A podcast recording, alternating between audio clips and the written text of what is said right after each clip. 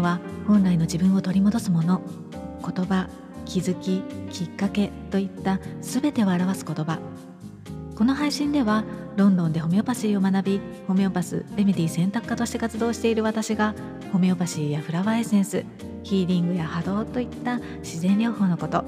また暮らしの中にあるレメディーを通して自分にとっての心地よさを追求しありのままの自分を楽しむことにつながるような日々の気づきや情報をシェアしています。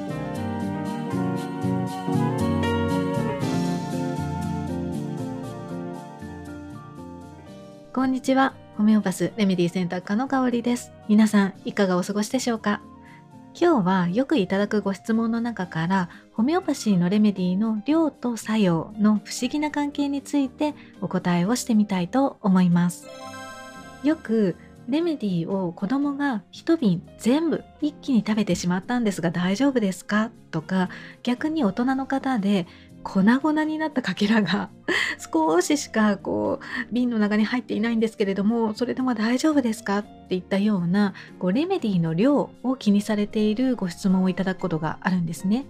で、まあ、これはおそらく普通のお薬であれば、まあ、ハーブや漢方もそうなんですけれども薬を半分に割って飲んだりとか量を半分に減らしたらその効果とか作用は半分になるっていう考え方が当たり前なのでそれと同じような感覚でホメオパシーのレメディーも捉えているんじゃないかなっていうふうに思うんですね。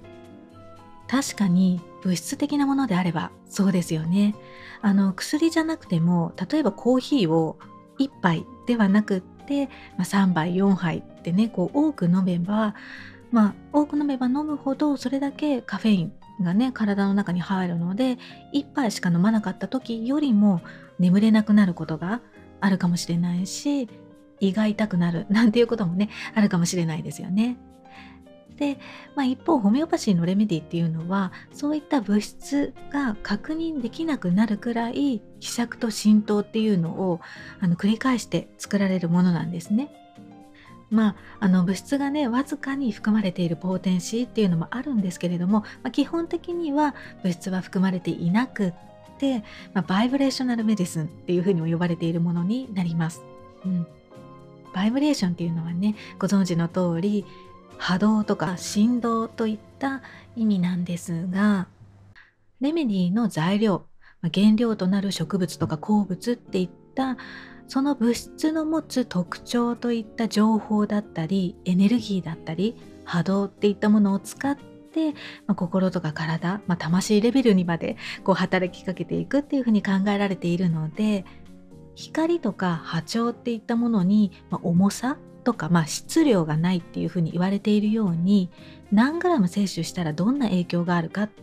ていったものではないっていうふうに考えられているんですね。うん、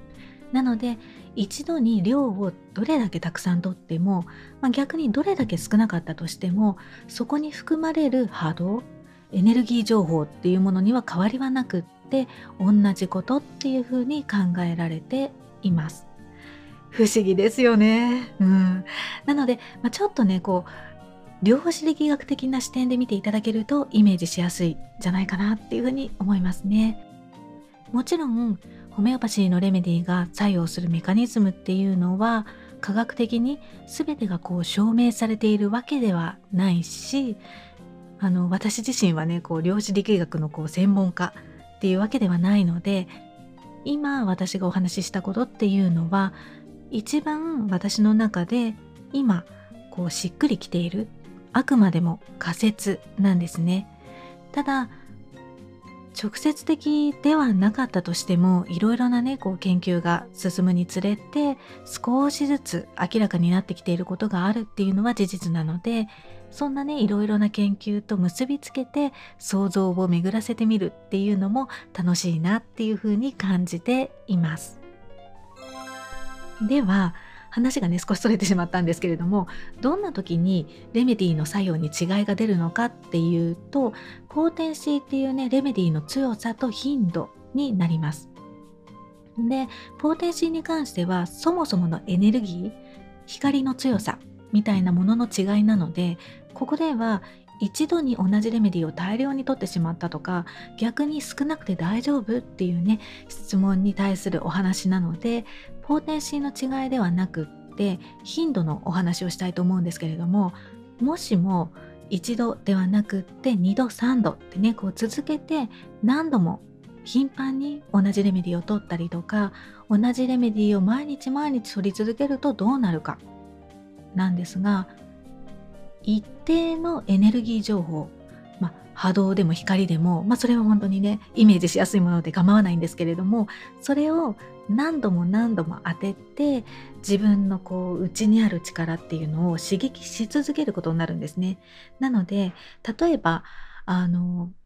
自己注力がなかなか反応してくれない状態の時っていうのはそうやって何度か刺激して反応を引き出そうってねすることが必要な時もあるんですよね。うん、なんですけれどもそうでない場合だったりとか的外れなレメディーだったりする場合はあの不要にこう自己注力が引き出されかねない状態になることもあるんですね。うん、これがいわゆるプルービングっていうふうにね言われる現象で、まあ、例えばさっきのコーヒーの例で言えばコーヒーの飲みすぎで眠れなくなった時に、まあ、役立つ可能性のあるレメディーの一つにコーヒー豆から作られたコフィアっていうねレメディーがあるなんていうお話をしたと思うんですけれどもコーヒーの飲みすぎで眠れないっていう症状がないのにとかもうあの症状がなくなっているのに、まあ、心配だからって言ってね例えばこう毎日毎日コフィアのねこうレメディーを取り続けているとコーヒーの飲みすぎで眠れなかった時と同じような症状が出てくることがあるんですね。つまりこう逆に眠れなくなるっていうことが起こる場合があるんです。なので、まセルフケアでレメディーを使う時は5日以上、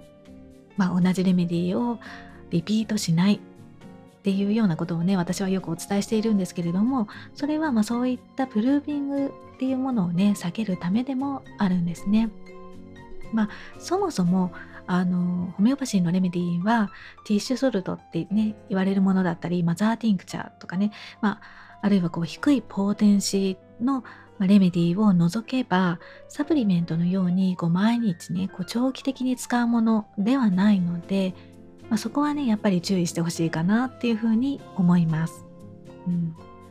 ただ、まあ、あの安心していただきたいのはたとえねこうプルービングをしてしまったとしてもレメディーを取るのをやめればその症状っていうのはね自然とこう消えていくものなのであの心配はないんですけれども実際はご自身でこうセルフケアをされている方が、まあ、特定のレメディーをね1週間以上とかも1ヶ月とかもう毎日毎日取り続けててらしてでそのレメディーに対応するようなあの症状を体現してしまっている、まあ、プルービングっていうものにね気づかないで、まあ、相談に来られるっていう方もいらっしゃるんですね。なので、まあ、セルフケアでレメディーをあの使われる際は頻度にねやっぱり注意していただくのといまいちこう反応がよくわからないとかヒットしないななんていうふうにね感じた時は無理にこう自己流でこう続けようとしないでホメオパスにね相談してみることをおすすめします。はい。今日はレメディの量と作用は関係するの？っていうねあのご質問に対するお答えを簡単にしてみました作用と関係するのは量よりも頻度ということが伝わっていれば嬉しいですいかがでしたでしょうか？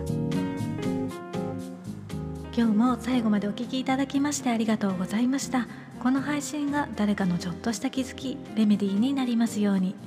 メルマガやブログではなるべくお薬に頼らずに心と体を緩めて人生をより豊かにハッピーにしていきたいという方のためにレメディーのある暮らしのヒントをお届けしています。より具体的なレメディーの紹介もしていますのでご興味のある方は覗いてみてくださいね。